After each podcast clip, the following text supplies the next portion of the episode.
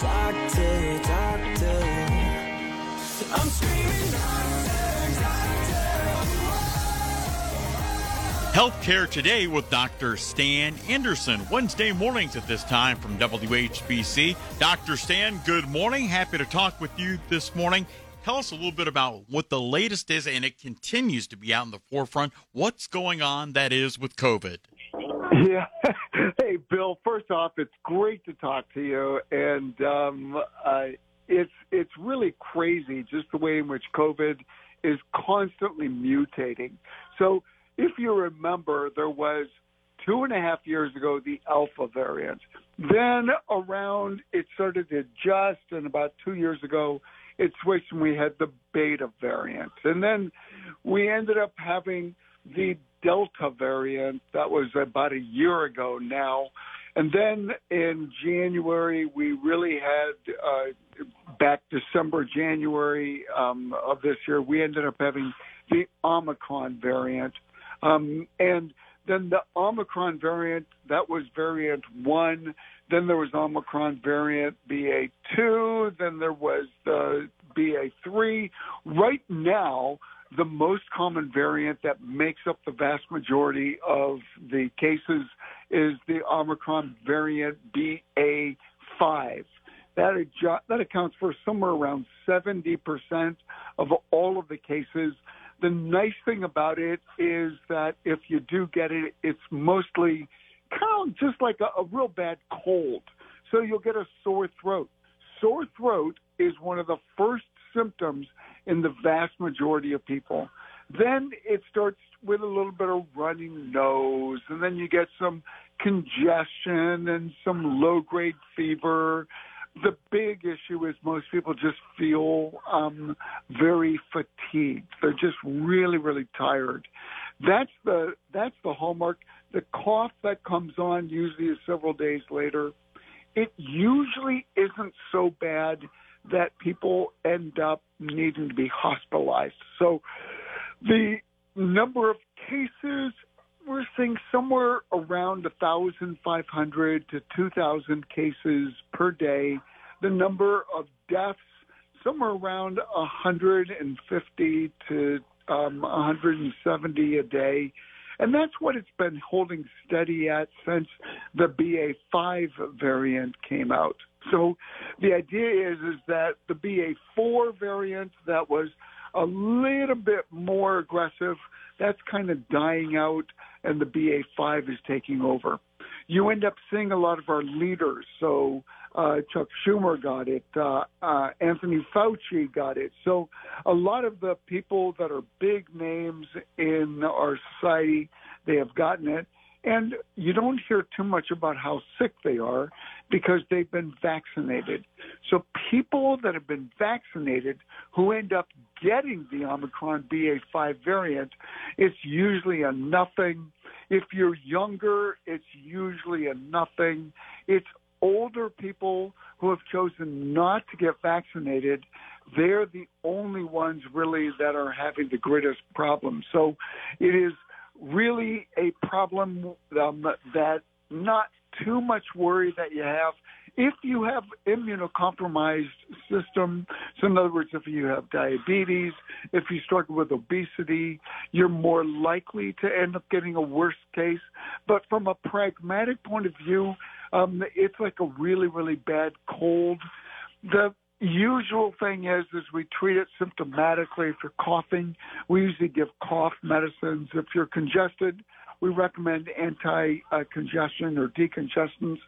Oftentimes, prednisone is used, but there is Paxlovid. That is the only thing that seems to help. But the vast majority of people don't really need Paxlovid. Paxlovid is the one antiviral prescription medicine that we can use, and it really helps to keep you out of the hospital. We use that in smaller number of people, and primarily it's people that are more immune compromised. Healthcare Today with Dr. Stan on WHBC. Having said all that, Dr. Stan, what is this new strain, BA.2.75?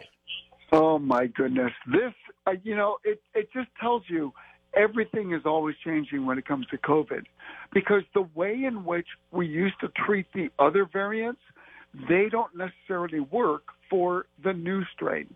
So this newest one that's come out is found primarily in outer parts of India. Now, there are two people that were diagnosed as of yesterday in the western United States. But what this is this is one that seems to be more aggressive. It seems to be more likely to be spread. Again, in India, they don't have as many people that have been vaccinated. So as a result, it was more lethal for the people there. We just don't know whether or not this is going to spread more. We don't know whether or not this is going to end up having more dangerous effects. What's interesting is the people that have been vaccinated seem to have a better resistance to the bad part of it, but it seems to affect people regardless of whether or not they've been vaccinated or not. So the whole concept now from the CDC is it is better to get vaccinated because it boosts your immune system dramatically more effectively than natural resistance or previous infection. The downside is that regardless of vaccination status, having this new strain, which seems to be spreading like wildfire in India, we don't know whether or not it's going to end up really taking over the globe. Dr. Stan, I have a personal related COVID question for you. I have had the Moderna shots, and I'm getting my first Moderna booster coming up on Friday afternoon. I had no reaction to either of the shots. Can I expect the same for the booster coming up on Friday? Yeah, you really should. If you have had no reactions to the first few shots, the booster should be a nothing. The other issue is the dosing of the booster is usually half of the dosing of the regular shots. So you don't need as much when you get the booster. So for you, I'm going to tell you, the likelihood of you having a reaction is less than 1 in 1,000. You should be one of those people that basically it's like, huh, what? I got shot? Nah, really?